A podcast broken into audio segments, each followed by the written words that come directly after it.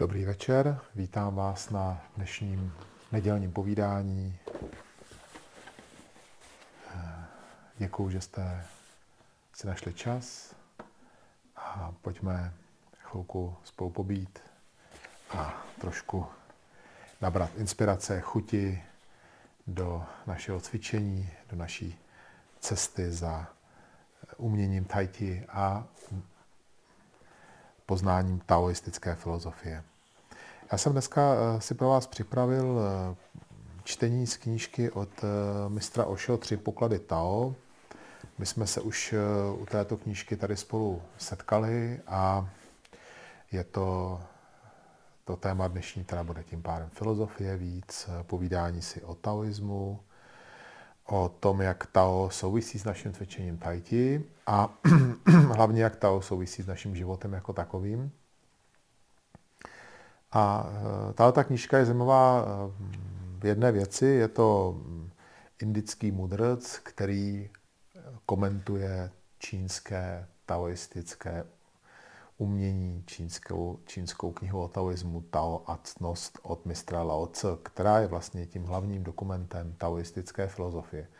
Tím je, ta, tím je vlastně, jak bych to řekl, ta knížka velmi zajímavá, protože je to pohled eh, člověka z jiné, jaksi, z jiného filozofického směru na taoistickou filozofii. A začněme nejdřív eh, citací verše z Tao Te Ching. Eh, Co pokojně leží, to snadno uchopíš. Co se dosud neprojevilo, tomu snadno předejdeš. Co jak let je nestálé, to snadno rozpustíš.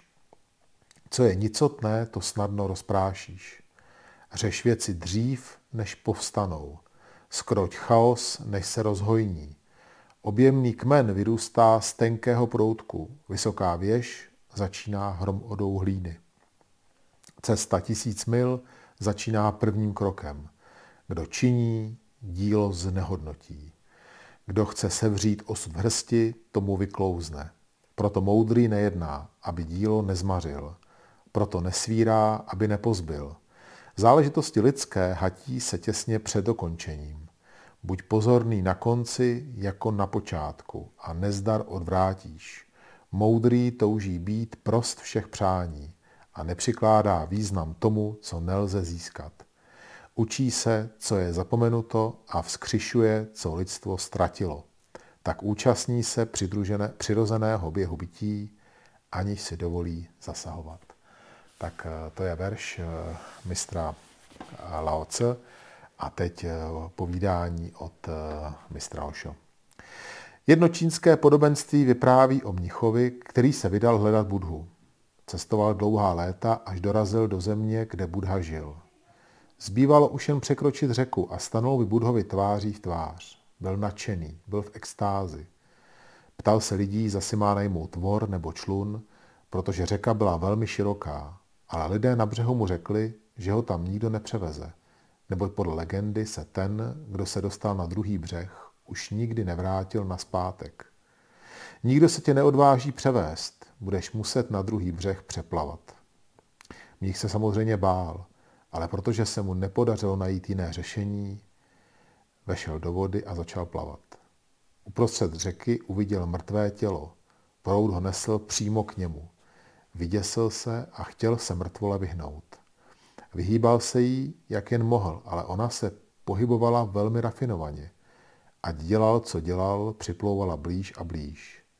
Pochopil, že se jí nevyhne a navíc se ho zmocnila zvědavost, protože tělo vypadalo jako tělo buddhistického mnicha. Okrově žluté roucho, hladce ohlená hlava. Sebral odvahu a nechal mrtvolu plout k sobě, dokonce jí ještě plaval v ústrety. Pohledl jí do tváře a začal se smát jako šílený. Bylo to jeho vlastní tělo. Nemohl uvěřit svým očím. Díval se znovu a znovu, ale bylo to tak. V řece plavalo jeho vlastní mrtvé tělo. Prout unášel mrtvolu řekou dolů a mnich viděl, jak s ní odplouvá celá jeho minulost. Všechno, co se naučil, všechno, co vlastnil, všechno, čím byl, jeho ego, jádro jeho mysli, jeho já, Všechno odplouvalo spolu s mrtvým tělem. Zůstal do čista prázdný. Nyní se už nepotřeboval dostat na druhý břeh, neboť jakmile jednou řeka odnesla jeho minulost, on sám se stal budhou. Rozesmál se, celý život hledal budhu venku, ale Budha byl uvnitř.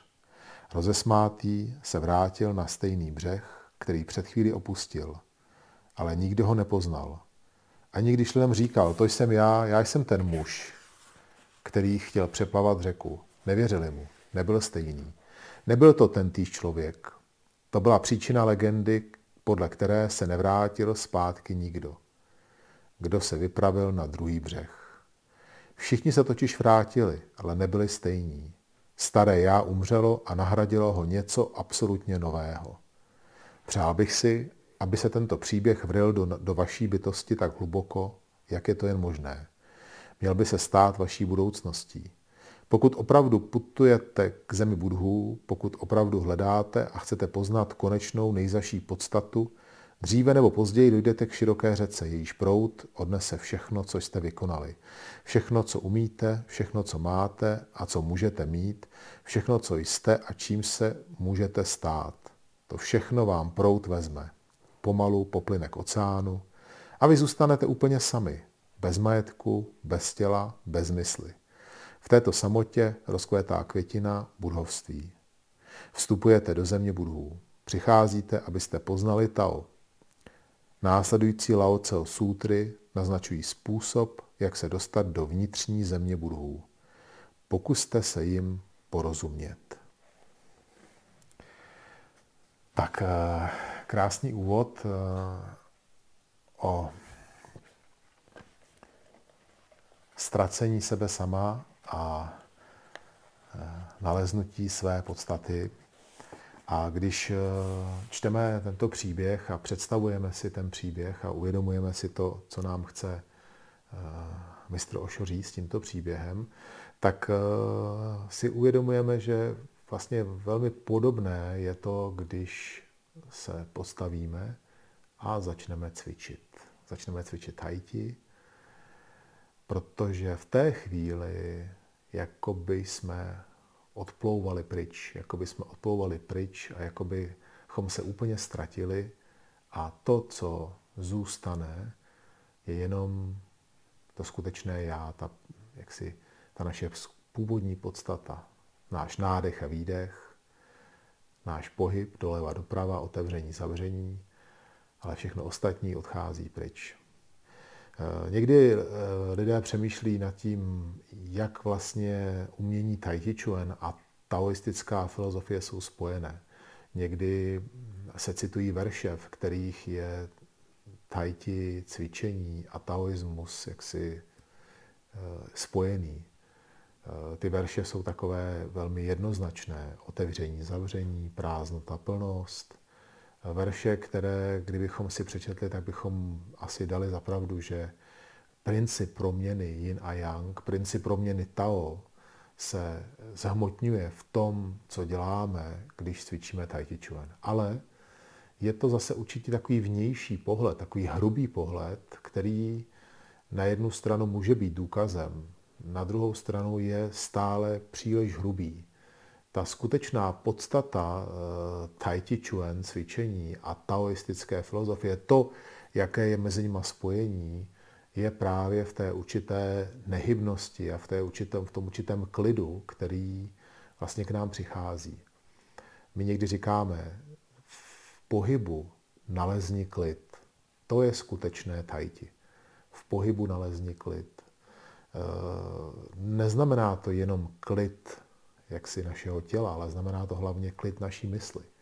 Znamená to hlavně to, že se eh, jaksi zastaví ta naše snaha o jakýsi, jakési popisování, představování se a tvoření si eh, jakési definice toho, co Tai Chi je. Když se Tai Chi učíme, tak eh, začínáme tím, že popisujeme formy, popisujeme tvary, popisujeme příkazy, zákazy, říkáme si, co máme dělat a co dělat nemáme. Snažíme se tyto pokyny splnit a zároveň si začínáme pod tím cvičením něco představovat. Někdo si vzpomene na staré mistry, kteří cvičili před námi. kteří byli slavnými bojovníky a kteří jak si dotáhli umění Tai Chi Chuan do své dokonalosti. Někteří si představí krásu pohybu Tai Chi Chuan, eh, oblek, v kterém cvičí a, a publikum, které je sleduje. Někteří si představí určitou dokonalost pohybu a dokonalost té choreografie, tak, jak byla v Tai Chi Chuan vymyšlená. To všechno jsou projevy vnější, které my můžeme snadno vidět a definovat a můžeme se stylizovat každý z nás do nějaké role, kterou máme v té chvíli. Ale ve skutečnosti i to, co Ošo nám tady na, jak si podsouvá trošku a to, co, o čem bychom mohli my přemýšlet, když cvičíme Tai Chi Chuan, ve skutečnosti jsme tam jenom my. Je to tak? Jsme tam my, náš dech a, jak říká Mr. Jutian Tsai, tajti, které je všude kolem tebe a tajti rytmus světa, tajti rytmus přírody, vesmíru, ta původní Tao, které půzuje v proměně yin a yang kolem nás a my se jenom dotkneme tohoto rytmu a přidáme se. A najednou jako bychom se ztratili, jako, bychom, jako by to naše tělo odplulo pryč a zůstali jsme jenom my samotní, naše skutečné já v přítomnosti nádechu a výdechu a v přítomnosti proměny yin a yang. Tohle to je eh, skutečné tai. Není tam nic, není tam žádná představa toho, co děláme. Je tam čistě jenom pohyb, je tam čistě jenom ta přítomnost bytí, ten okamžik, v kterém my jsme. A Ošo pokračuje. Vyzkoušeli jste tisíc a jeden způsob, jak uchopit sama sebe, jak snad, jak nad sebou získat vládu, ale nedokázali jste to, protože vaše mysl není stišená, není pokojná. Dokud nebude klidná, nemůžete ji uchopit. Uchopíte ji teprve, když znehybní, když přestane existovat, když není, to je jediná možnost, jak ji polapit. Mysl nemůžete ovládnout. Lidé, kteří ovládli, jsou ti, kteří žádnou mysl nemají. Vím, že je to nesprávné označení, když říkám, že mysl ovládli. Ti, kdo mysl mají, ji nikdy neovládnou. Není to možné. Pokud existuje mysl, je to ona, kdo vládne. Teprve když mysl zmizí, můžete ji ovládnout. A mysl tu není, pokud je tichá. A tak když lidé říkají, že touží mít tichou, nehybnou mysl, že touží, aby jejich mysl byla plná pokoje a míru, neví, o čem mluví. Protože mysl existuje jen tehdy, když pokojná není. Něco jako tichá mysl neexistuje. Tichá mysl rovná se žádná mysl. Už jste někdy viděli tichou bouři? Viděli jste něco takového? Pokud by bouře byla tichá, neexistovala by. Mysl to je bouře. To je vřava. Když je tichá, neexistuje. Vlny zmizí. Dokud jsou ty, tu vlny, je tu rozruch a vřava. Když mysl sklidníte, vědomně nebo nevědomně, míříte do stavu bez mysli. A Lao Tse říká, co pokojně leží, to snadno uchopíš. Nemusíte na to vynaložit žádné zvláštní úsilí, tak je to snadné. I když říci, že je to snadné, také není správné, protože když řekneme, že je to něco snadné, že je něco snadné, naznačujeme tím současně jistou dávku nesnadnosti. Snadnost je jednou z úrovní obtížnosti. Obtížné a snadné mají tutéž kvalitu, liší se jen ve stupni, v kvantitě, ale v kvalitě nikoliv. Ne, není úplně v pořádku říci, že je to snadné. Proto také Lao Tzu znovu a znovu opakuje, že pravdu nelze vyslovit. Jakmile ji vyslovíte, už to není pravda. Avšak i Lao Tse musel používat jazyk. Stejně jako ho musím používat já. A všechny jazyky jsou irrelevantní. Chcete-li vyjádřit nejvnitřnější skutečnost, nejvnitřnější skutečnost, všechny jazyky jsou pro něco takového nemístné. Pamatujte si to. Jazyk však můžete použít jako ukazovátko.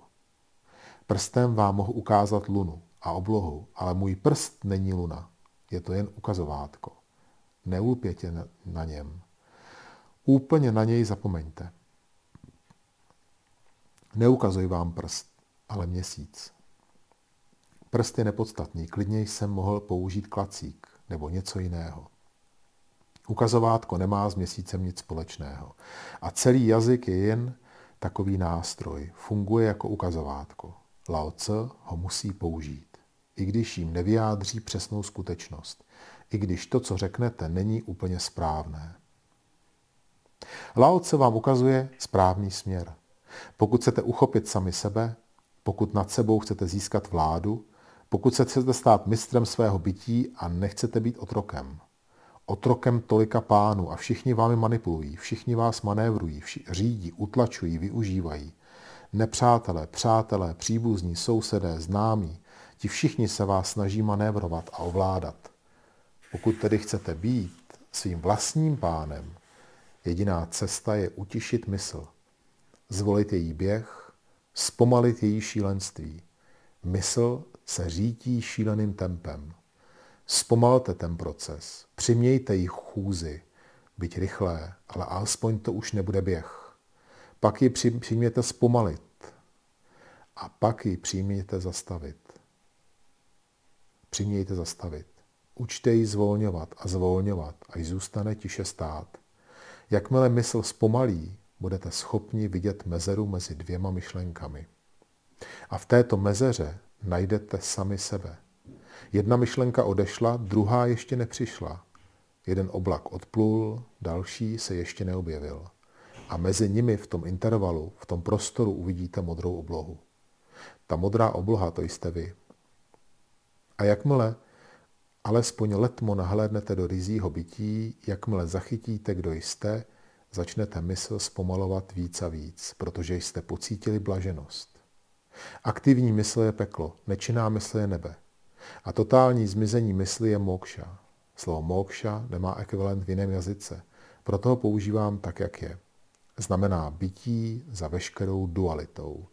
Znamená nebe i peklo. Neexistuje ani radost, ani bolest, jste jen vy v absolutní čistotě, v osamocenosti. Tak eh, další část eh, citace eh, z knihy Tři poklady Tao a tato kapitola, tato část byla o mysli. Když čteme o tom, o mysli, tak jak oni mluví Osho, tak si můžeme vzpomenout na kaligrafii, kterou vidíte každý den v akademii, když vejdete dovnitř a podíváte se vlevo na tu dřevěnou stěnu, tak eh, ta první párová kaligrafie, která je blíž ke dveřím, má na sobě tři znaky. Tin Jung Yang. A tyto tři znaky znamenají v tichu nalezneš vše dobré. Jsou to tři slova, jsou to tři slabiky, nicméně vlastně obsahují všechno to, co jsme tady teď četli a to, o čem jsme se tady teď bavili. A to je mysl, která, když je stišená, když uvnitř našeho těla zavládne ticho, tak se stáváme skutečně svobodnými. Nejsme už vláčení naší myslí. Někdy, eh, když eh, spolu sedáme k meditaci, nebo když mluvíme o meditaci, o práci s myslí, tak eh, se někteří lidé trošku leknou. Řeknou si, pozor, tady se něco děje, tady se něco děje nad rámec toho cvičení, něco, co je buď to příliš ezoterické, příliš neuchopitelné, nebo naopak by to mohlo zavánět nějakým náboženstvím nebo něčím. Někdy se objeví taková kontrolka v hlavě, která začne říkat, něco se tady děje.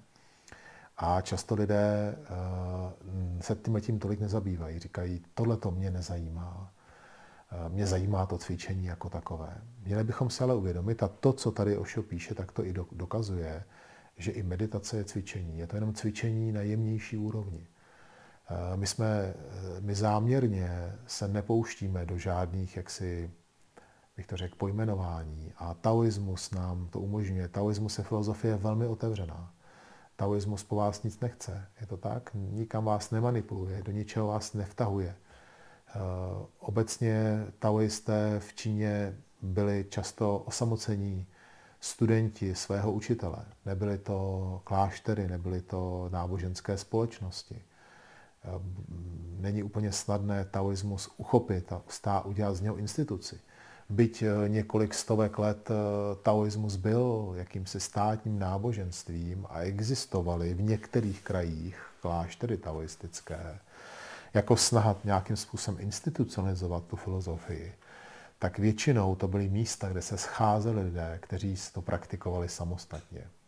A um, je to filozofie velmi otevřená, umožňuje vlastně připojit ten taoismus eh, k jakékoliv další filozofii. Proto i dneska v Číně najdete tolik oltářů a tolik chrámů, kde se taoistická jaksi, filozofie spojuje s filozofií buddhistickou.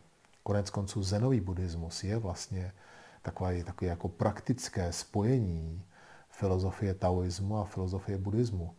I když dneska to slovo zen pochází z japonštiny, tak ve skutečnosti se tento typ buddhismu eh, objevil poprvé v Číně a říkalo se mu Chan, Chan, Chanový buddhismus a teprve později se dostal do Japonska, ale k nám se dostal z Japonska. Proto my známe tento typ buddhismu právě z Japonska. Nicméně svoji, svoji jaksi původní historii má v Číně a je to vlastně spojení té taoistické filozofie, která se obrací k přírodě, k Tao, a buddhistické filozofie, která se obrací k Budhovi. A vlastně dohromady z toho vzniká tato filozofie zenového buddhismu. Ehm, takže meditace je cvičení. Je to jenom cvičení jemnější jaksi úrovně, než je cvičení pohybů. Ehm, jemnost, měkost. To jsou slova, které jsou často spojené s naším cvičením, často spojené s Tai. Eh, když jsme naposledy tady na, na pobytu v, na Talavanu se dívali na mistra Jutien jak vyučuje Tai tak eh, to, co nás nejvíc zaujalo, byla právě ta měkost, s kterou se pohyboval, s kterou se pohybovaly jeho ruce, jak byl přesný, jak byl uvolněný a velmi měkký. Kdo chcete, podívejte se na internet, na mistra Jutěnce, jak cvičí a uvidíte sami tu měkost, o které mluvím. Právě eh, tahle ta měkost je něco, co je zřetelné, zřetelným pokrokem Tai Chi Chuan. A je to správně, protože i Lao Tse říká, že bychom měli jít směrem k měkosti, jako když teče voda, směrem k uvolněnosti. To, co je uvolněné a měkké, spěje k životu, říká Lao Tse. To, co je tvrdé a stuhlé, spěje k smrti. A e, když se podíváme kolem sebe, tak e, veškerý materialistický způsob života, který, nás, který právě rozbouří naši mysl, nás nutí k určité stuhlosti, k určité zatuhlosti. Ať už e, díky zklamáním, které se kolem nás dějou a které my zažíváme v té chvíli, ale i přirozeně díky tomu, jak naše tělo stárne, tak všechno spěje k takovému jako uschnutí, takovému stuhnutí. Tai Chi Chuan směřuje na druhou stranu. Hledá uvolněnost a měkost. Co je na tom úžasné a zároveň fascinující, je to, jak když, je to, že když Tai Chi Chuan cvičíte a věnujete se mu, jako byste šli proti toku času. Když vidíte mistra Jutien Saye a jeho trénink, vlastně ty videa, které my tam můžeme sledovat, jsou videa za čtvrt století jeho cvičení, za 30 let jeho cvičení, tak můžeme vidět, jak se jeho měkost zvětšuje. Přitom bychom měli, bychom měli logicky vidět, jak se měkost ztrácí, protože ten člověk stárne. A my vidíme, jak i ve svých 70 letech stále je měkký a uvolněný v těch pohybech, které cvičí. Což znamená, že když člověk na tu cestu se vydá a cvičí pravidelně a snaží se, jak si na té cestě pokračovat, tak eh, věk a takové to přirozené stárnutí tomu nemusí vůbec bránit. Naopak eh, možná tím poznáním a těmi zkušenostmi, které nabyl během života, tak eh, může lépe realizovat to, co právě to, o čem teď tady mluvíme a to, co i nám Tai Chi Chuan podsouvá to, co nám nabízí. My často, když se rozhodneme cvičit Tai Chi Chuan a jdeme, jdeme po té cestě Tai Chi, tak vidíme ty vnější jaksi kroky, které tam jsou. Nauč se tuhle tu sestavu, nauč se tohle, cvičníš, narovnej se, rychlejc, měkčejc a vidíme tyhle ty věci. Nicméně Tai Chi Chuan jde hloub, je to tak, jde do naší mysli. Jde do našeho dechu a jde do toho, jak přistupujeme k tomu cvičení jako takovému. A pokud eh, my zpočátku překonáme tu, tu hořkost, která, která jaksi je hořkostí, ale každého začátku, každé cesty, kterou, po které se člověk vydá, tak tam na začátku je určitá hořkost, odříkání, tak abychom mohli říct, které je nutné pro to, abychom eh, se dostali k našemu pravidelnému cvičení, abychom to tělo nějakým způsobem vytrénovali, abychom udělali ty, ty, ty základní kroky. Ve skutečnosti vždycky tam bude odříkání. Vždycky to odříkání bude ten nástroj pokroku na, na naší cestě. Nicméně zpočátku nám se nic nevrací. Později, za každé odříkání, které do toho vložíme, hned cítíme zpátky, že jsme něco získali. Na té jemné úrovni. Je to vlastně schopnost vnímat požitek, vnímat jaksi uspokojení na jemnější úrovni. Uspokojení, které vzejde z krásné sestavy, kterou si zacvičíme, z vnímání harmonie pohybů, které děláme, z uvědomění si toho, jak naše mysl se stišila, to, co tady jsme teď četli, že už neběží, ale jenom jde, nebo nejde, ale zastavila se. To je to, co vlastně my chceme, to, co hledáme, to, co, to, co, přivede, to, co nás přivede k tomu, co je dobré pro nás i pro naše tělo. Tak, jak nám říká ta kaligrafie Tin Jung Yang.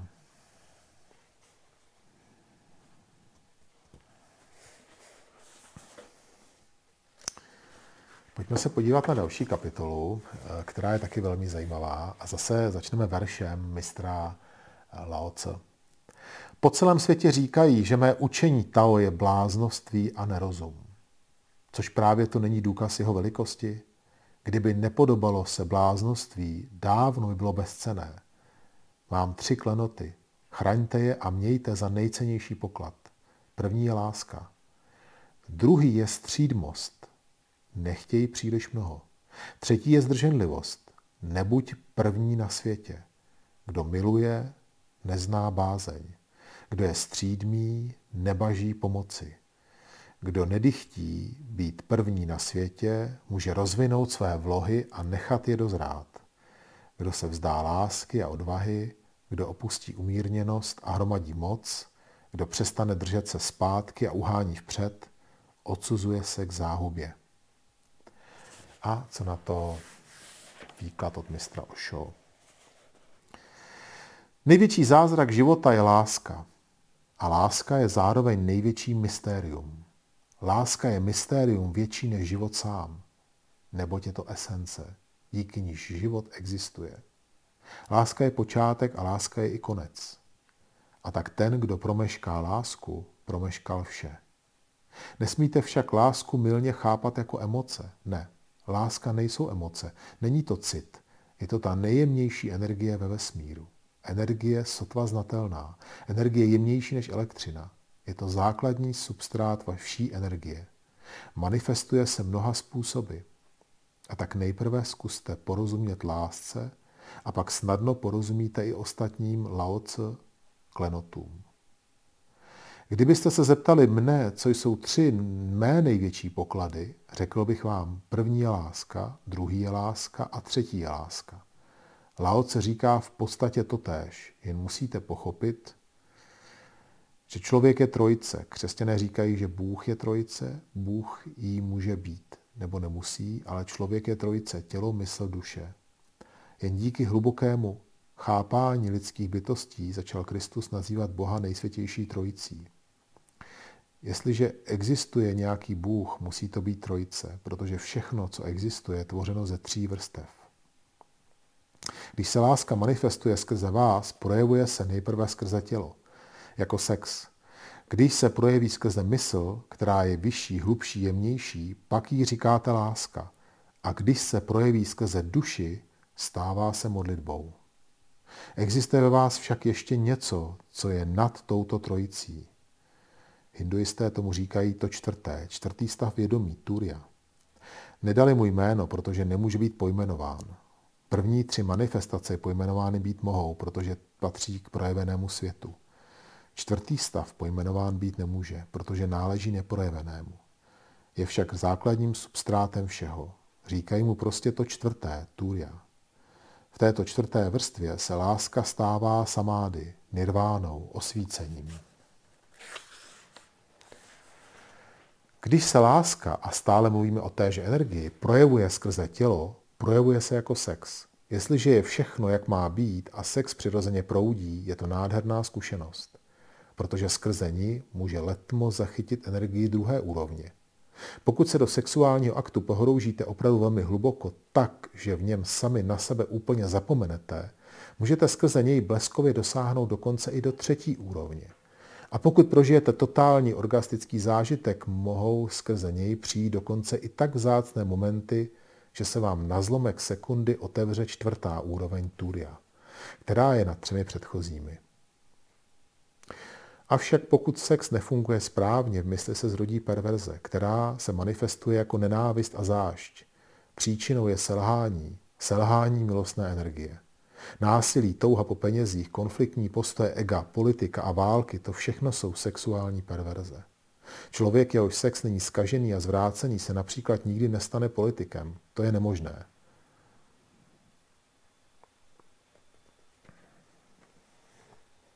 Pokud je sex přirozený, svou moc cítíte, nemusíte ji hledat. Sex znamená potenci, energii, sílu, cítíte, jak vás zaplavuje, nedožadujete se jí, nehledáte jí.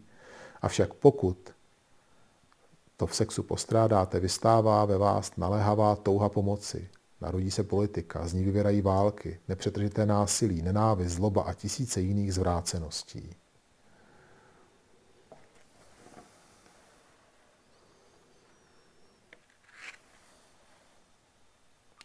Člověk, který pozná lásku, nemůžete donutit k nenávisti. Ten, kdo zahlédl aspoň jediný její paprsek, je tak lásky plný, že je těžké přimět ho k destruktivnímu chování.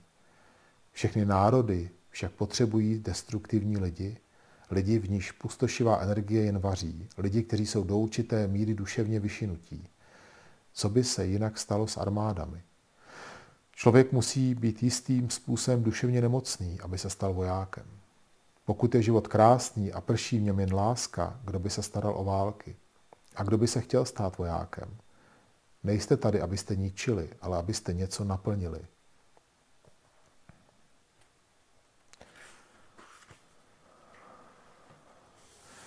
Takže eh, naše třetí povídání je o lásce, jako o prvním ze tří pokladů.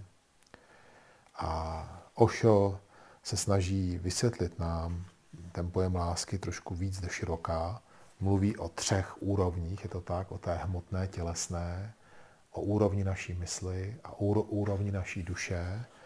A mm, je to vlastně takovým, jakoby, proč mluví o lásce jako o tom prapůvodním, o tom, co vlastně naplňuje celý vesmír kolem nás, ale naplňuje i nás samotné, je to, eh, je to proto, že tak, jak jsme se my narodili a tak, jak žijeme a tak, jak tady fungujeme, je vše právě postavené na této energii. Ve chvíli, kdy dokážeme ten, ten jaksi zdroj té lásky objevit v té jemnější podobě, než v, právě v té podobě moci, síly, bohatství a toho tělesného požitku, tak se stáváme jemnějšími a stáváme a hledáme vlastně ty jemnější jaksi zdroje radosti a, a zdroje lásky. A e, to, co, to, o čem Laoce často mluví, tak je harmonie. Říká, člověka přirozeně přitahuje harmonie.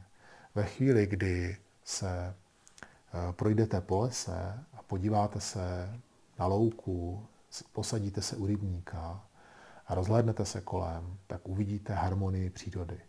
Uvidíte, jak eh, Bůh ve svém stvoření eh, nám ukazuje, co to vlastně je láska. Láska z pohledu harmonie, z pohledu toho, co je to z toho stvoření, které je kolem nás. Za ním je jakýsi pocit štěstí a pocit radosti, který už zažíváme uvnitř nás a který jde víc do hloubky a uvědomění si právě spojení člověka a té energie, které taoismus říká či energie, a které, která ve své podstatě je právě nositelem lásky, nositelem té pozitivní síly a která prochází celým naším vesmírem. Když tohleto si uvědomíme, tak přirozeně se začneme k tomuto zdroji upínat a hledáme ten zdroj A tam říká Ošo, že začíná modlitba. Je to tak? Začíná hledání toho, jestli existuje Bůh, jestli existuje zdroj této síly. A je to ten důvod, proč se lidé ve své tisícileté, desetitisícileté historii obrací k tomuto zdroji a nazývají ho Bůh, anebo různými jinými jmény. Dalo by se říct, že, že pokud to budeme takhle vnímat, tak by se dalo říct, že Tao jako název té síly je vlastně Bůh v tomhle smyslu, ve smyslu energie, která k nám přichází a která je tou energií skutečnou, pravou, přirozenou, která je nad naším jaksi bytím a člověčenstvím, které je kolem nás, nad našimi um, malichernými životy malými a příběhy, kterými, které vidíme kolem sebe a kterými se zabýváme. A v tomhle tom eh, je Tai Chi Chuan úžasné. Je to tak? Je úžasné v tom, že je úplně neutrální. Nestaví nás do podoby jaksi válečníků, ani herců, ani těch, co se chtějí uzdravit nebo vyléčit, ale staví nás do, do podoby těch, kteří hledají harmonii a přirozenost. A tím, že se jaksi ponoří do, do cvičení, do dýchání, do meditace, tak se ponoří do hledání přirozenosti, která je kolem, ale kterou my nevidíme, protože naše mysl utíká a utíká pryč. Nezastaví se, aby jsme se my mohli podívat kolem sebe, ale odvede nás pryč. To je i ten důvod, proč když začínáme cvičit, tak se postavíme. A v té nehybné pozici zůstáváme a jenom jsme. Dýcháme a učíme se v klidu nalézt pohyb. Abychom si uvědomili, že neexistuje klid. Abychom si uvědomili, že zatímco jsme se zastavili, naše mysl utíká dál. Až teprve, když dokážeme naši mysl sklidnit a zastavit, tak začínáme svůj pohyb, který navenek je pohybem, ale uvnitř začíná být skutečným klidem. To je to, co, čemu říkáme Tao, to, čemu říkáme jaksi tajti ve smyslu nalezení harmonie uvnitř našeho cvičení.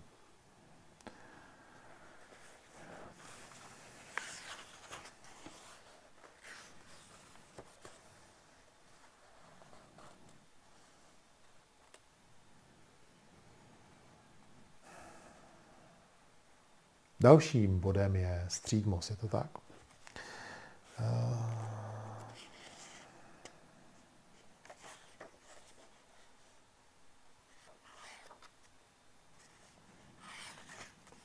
Proč Laoce nabádá ke střídmosti? Nechtějí příliš mnoho. Proč varuje před nemocí, které říkáme přílišnost? Protože mysl se živí přílišností. Zatímco srdce žije z vyváženosti, Milující osoba je vždy v rovnováze, vždy je uprostřed, nikdy příliš nalevo, nikdy příliš napravo. Pokud se někdy musí vyklonit, pak jen proto, aby znovu nabila rovnováhy. To je vše. Jinak se trvává přesně ve středu, tichá, pokojná, nevzrušená, mlčící, stále vyrovnaná. Mysl směřuje vždy k extrému. Díky extrémům existuje. Je extrémista. Nemoc, které říkám přílišnost, to je mysl. Vždy přehání, ať nalevo nebo napravo, vždy příliš. Kdykoliv nějakou věc přeženete, stane se rokem mysli. Pokud budete vyrovnaní, neextrémní, dostanete se hlouběji, než kam se může dostat mysl. Dostanete se blíže k srdci, stále dokola. Vám proto radím, nezříkejte se světa. Lidé se ho zříkají, ale to je úlet mysli. Z téhož důvodu se ovšem nesmíte odat výhradně světu a zapomenout na zbožnost, protože i to je extrém lidské mysli a je stejně destruktivní jako ten předchozí. Moje rada zní, zříkejte se ve světě. Nikoli v světa, ale ve světě. Buďte ve světě, ale nestaňte se jím. Buďte ve světě, ale nedovolte světu, aby vstoupil do vás. Tak dosáhnete rovnováhy. Proto se moje sanyása zdá paradoxní. Posílám lidi žít do světa. Nikomu neříkám, aby odešel do kláštera. Trvám na tom, aby zůstal na tržišti. Pokud spojíte tržiště a meditaci, dosáhnete rovnováhy. A to má na mysli Lao Tse. Když mluví o druhém klenotu. Nechtěj příliš mnoho. Buď střídmý. Příliš mnoho čehokoliv je vždy špatné. To se děje na východě. Máme příliš mnoho meditace. V zenových klášterech meditují 8 až 10 hodin denně.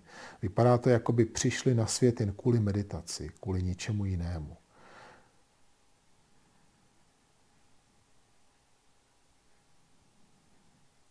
Meditujte, ale vydejte se na tržiště, protože to je zkouška toho, jak meditujete správně. Třetí je zdrženlivost. Nebuď první na světě. To je nádherný klenot. I ten je součástí lásky. Pokud milujete, nikdy netoužíte být první na světě. A proto říkám, že když se nedaří lásce, narodí se politika. Politika je snaha být ve světě první. Být prezident, minister, předseda, nejbohatší člověk, nejznámější osoba, být ve světě první. Už jste si všimli toho, že když někoho milujete, chcete, aby on byl první na světě? On, ne vy. Něco se uvnitř vás najednou změní. Když někoho milujete, chcete, aby byl první. A pokud milujete celý svět, pak si přejete být poslední. A to má na mysli Ježíš, když říká, ti, kdo jsou v tomto světě první, budou poslední v království Otce mého. A naopak. A Laoce říká, třetí je zdrženlivost. Nebuď první na světě. Samotná touha být první ukazuje, jak že marníte život. Nejste požehnaní, nejste vznešení, nejste naplnění. Stižádost, to je duševní choroba. Necítíte se pohodlně se sebou samými. Vaše ctižádost ukazuje, že toužíte po obdivu druhých. Chcete, aby viděli, jak jste velcí.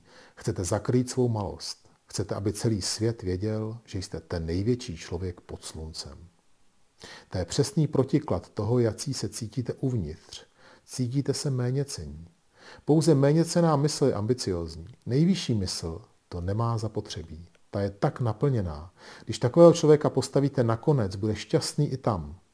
Umí být šťastný, zná, jen, zná ten trik a proto je šťastný, ať je kdekoliv. Svrhněte ho do pekla a bude šťastný i tam.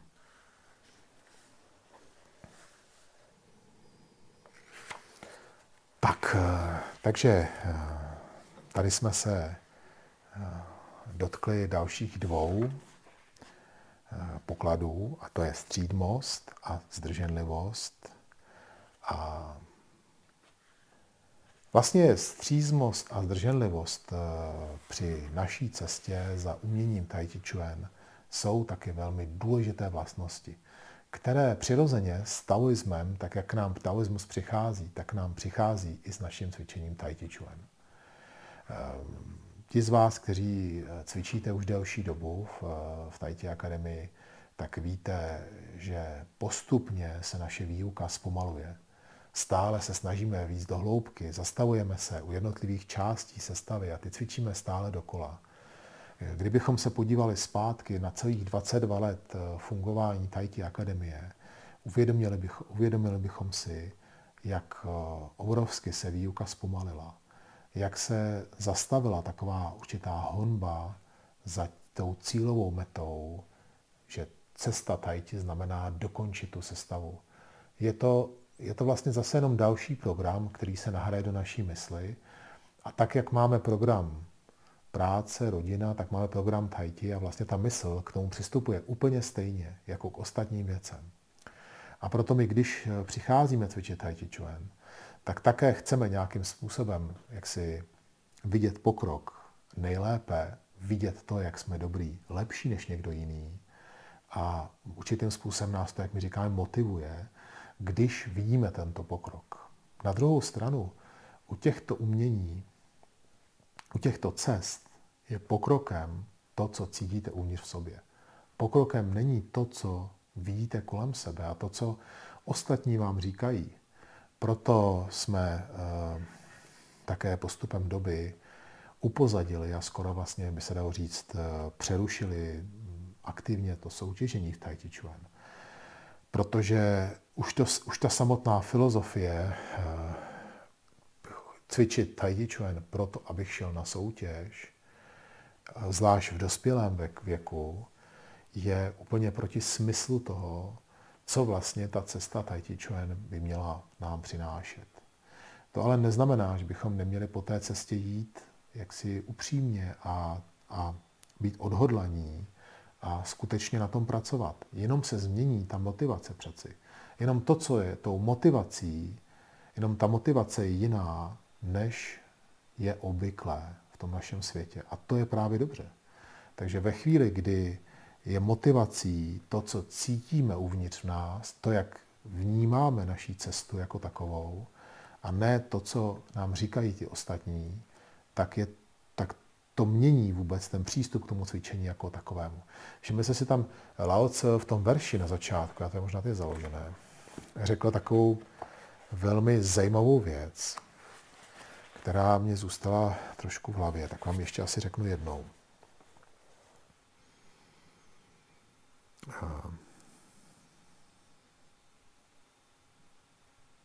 Kdo nedychtí být první na světě, může rozvinout své vlohy a nechat je dozrát. To je úžasná věta.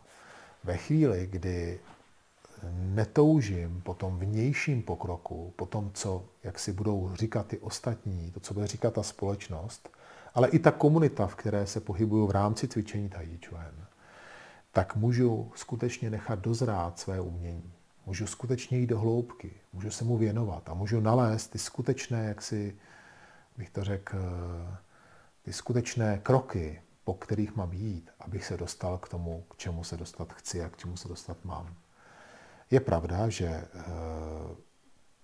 mě v tom obrovský může pomoct můj učitel a jeho vztah k němu, jeho důvě, určitá důvěra k němu, že to, co mě učí a ukazuje mi, tak eh, mě povede k té cestě, tam, kam mě to má dovést.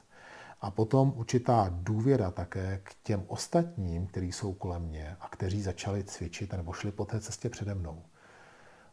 Tohle to jsou jaksi ty body, ty, ty, ty místa, o které já se opřu. My říkáme, že, jsou, že to je taková trojce určitá, ta, je, ta, jeden, ta jedna noha té trojnožky, na které to stojí, tak je to, co nám zanechali mistři před námi, to znamená ta teorie, to písmo, ty principy, které se předávají, takže řekněme teorie. Ta druhá noha je to, co mě říká můj učitel a jak mě vede můj učitel po té cestě. A ta třetí noha je tak, jak to dělají ty, co začali to tajči cvičit přede mnou. Tyhle ty tři nohy dohromady tvoří takový pevný základ, na který můžu to své umění a tu svoji cestu postavit. A je dobré, když dokážu vždycky tu danou věc tak jako korigovat s těmi třemi body, které tam jsou, a tak, abych věděl, že jsem tomu porozuměl správně a že mě to vede správným směrem.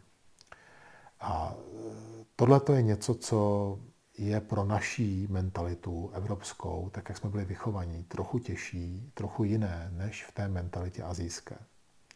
Je pravda, že v Číně trošku e, ta výchova se změnila příchodem komunistické strany, ale i tak, i tak je uvnitř té čínské kultury určitá úcta k autoritě obecně zakořeněná po tisíce let a je to i vidět trošku v jejich chování. A i přesto, že komunismus jakoby tohoto svým způsobem jakoby odsunuje trošku stranou, tak stejně se tam určitá takováhle touha nebo určitý, určitá úcta k autoritě objevuje a je to něco, co my tolik neznáme. My většinou tu autoritu vnímáme jako jakýsi odrazový můstek, od které se odrazíme, ale jdem po té cestě sami. Často už se ani k ní nevracíme, už pro nás nic neznamená. Nemá pro nás takový význam, jako je to právě v té, v té východní kultuře, kde učitel je tím, kdo mě vedl a já můžu mít za svůj život víc učitelů, ale mám k ním ke všem podobný vztah v tom smyslu, že si vážím, že určitý kus cesty jsem díky němu mohl, mohl ujít. A tohle to tam zůstává. U nás je víc ta výuka orientovaná na nás, na nás samotný, víc se tam projevuje to naše ego, které říká, že jsem to vlastně já, který tomu porozuměl. Díky někomu, to je pravda, ale jsem to já. Tudíž tyhle ty věci trošku upozadňujeme. To ale často eh, v určité chvíli zastaví tu naší cestu, protože my tak jako ustrnem na té naší cestě, protože už nám, jak si už nemáme tu, tu pokoru dostatečnou, abychom k, jak si k tomu učiteli nějakým způsobem přistupovali a abychom se od něho dále učili. Víte, že Lao tady také při tom našem povídání dneska zmínil, že bychom měli stále být jako začátečníci, měli bychom stále mít ten určitý vztah k tomu umění jako začátečníci. A je to něco, co eh, je pro některé lidi nepochopitelné. Někdy se mě lidé ptají, proč eh, za svým učitelem jezdím více jak 25 let.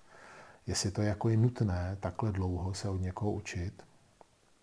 A tohle je právě ta podstata té věci, že vlastně pokud tam zůstane ta mysl začátečníka, tak vás to pořád nějakým způsobem posouvá dál a dál.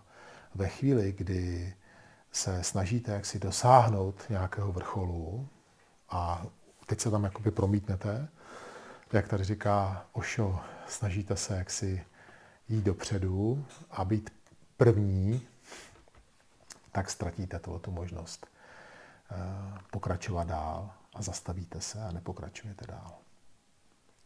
Tak, takže dneska jsme, eh, dneska to byl takový večer inspirativní, spíš eh, filozofický. Doufám, že jste, že to pro vás mělo, mělo smysl, že jste se, že třeba něco tam zůstalo a eh, že až se zítra postavíte ke svému cvičení Tai Chi Chuan, ke, svém, ke své meditaci, takže si na některé myšlenky, které jsme tady četli, vzpomenete. Na závěr se jenom zeptám, jestli máte nějaké otázky k tomu, co jsme tady dneska eh, si četli a říkali, případně nějaké vlastní realizace.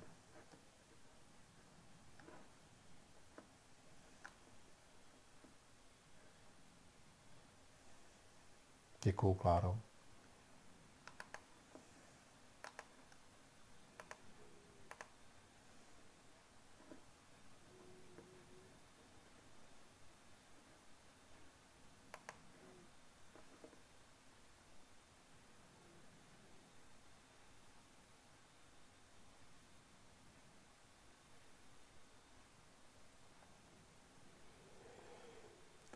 Adam se ptá na měkost, jestli měkost přijde automaticky, pokud sklidní mysl.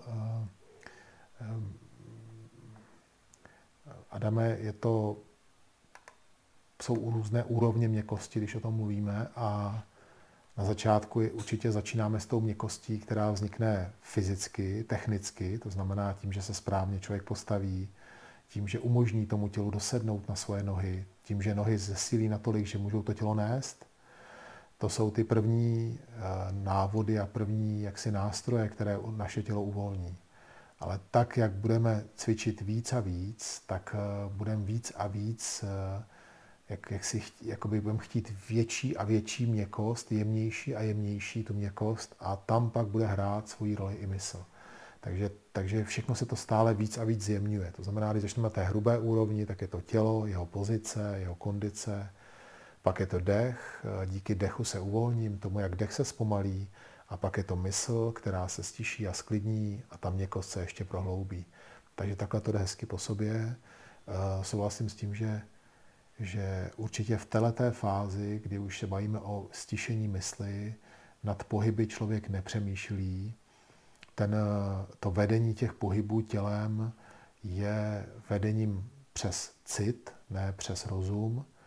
Eh, jako když balancujete třeba na kladině, tak také, když jdete po kladině a balancujete na ní, tak také u toho ne, neděláte to, jestli řeknete, teď se stáčím vlevo, musím dát ruku nahoru. Nepřemýšlíte o tom takhle, ale cítíte, jak se nakláníte a máte nějaké techniky, kterými srovnáte tu pozici, ale ty techniky používáte, jak bychom řekli, podvědomně a používáte na základě citu tak stejně tak princip tai chi jako, jako vedení těla ve spirálovitém pohybu, které, který je vedený v těle, které je rovné, také jako vlastně vybalancované, řekněme, vystředěné, tak je vedené na základě citu. To znamená, někdy mě někdo kdysi učil, že ten kruh je nahoru a že ta ruka nesmí loktem nad, ale potom, když cvičím, tak cítím tu spirálu a vedu tu spirálu podle citu. Nevedu ji už jenom tím, že si řeknu, a ruku mám dát sem, teď ji natáhnu, teď ji pootočím a teď cítím, že tam je spirála. Ta spirála je pocit. To, že já napínám ty oblouky v těle, to, že se otáčím a kroužím, je pocit. A e, mělo by se to v pocit přetvořit, ale ve správný pocit. Jo? To znamená, čím jsem víc na začátku, tím víc potřebuju, aby jsem měl právě opravu, abych měl kontrolu, abych, abych splňoval všechny ty věci, o kterých mluvíme a přirozeně se dostal k tomu, o čem tady teď mluvíme. Řekněme, že s každou technikou, kterou my tady provádíme, tenhle ten čas, s každou jaksi technikou, tak jak pokračujeme v té sestavě, tak ten čas se prodlužuje. Že na začátku to stání nehybné, v podstatě už dneska většina z nás, kdo to cvičíme, tak stojíme dobře, už vlastně to tělo můžeme nechat a můžeme se věnovat jenom té vnitřní práci. Pak je otázka, jestli dobře dýcháme. Ale pokud dobře stojíme a dobře dýcháme, tak je to už jenom práce z myslí. Ale v těch formách, které jsou technické a které, které jsou výsledkem nějaké techniky, kterou my tam tvoříme a cvičíme, tak eh, budou, si myslím, vždycky po dlouhou dobu, jo, po dlouhou dobu, po dlouhý desítky let, budou vždycky částečně jakoby předmětem té opravy. To znamená, vy budete mít nějaký svůj cit už vypěstovaný po několika letech cvičení, ale vždycky se k tomu budete muset vracet a korigovat to a tím i korigovat ten cit, abyste na té cestě nezašli jaksi jinam. Tohle to je dané tím, jak to je složité a jak je to mimo tu realitu toho skutečného tai které bylo dřív bojovým uměním a které bychom museli konfrontovat víc a víc cvičením ve dvojici, jo, protože tam by ta konfrontace potom byla jaksi jednoznačnější. Proto ty opravy a proto vracení se k těm technikám i po tak dlouhé době. A, a, takže bych eh, na to dal pozor, abychom to jaksi rychle neopouštěli, ty techniky, ale pokud už umím třeba pět forem, cvičím je stále dokola, tak od určitého počtu opakování, něk, někteří mistři říkají, až zopakuješ tu sestavu tisíckrát, až ten pohyb zopakuješ tisíckrát, desetitisíckrát, tak nastává ta fáze, kdy si jenom už podle citu řídíš ten pohyb, kdy už si to tak pamatuješ, tak si, to, tak si jako uvnitř toho pohybu že už řídíš jaksi tím citem. Takže tohle to je tam dané.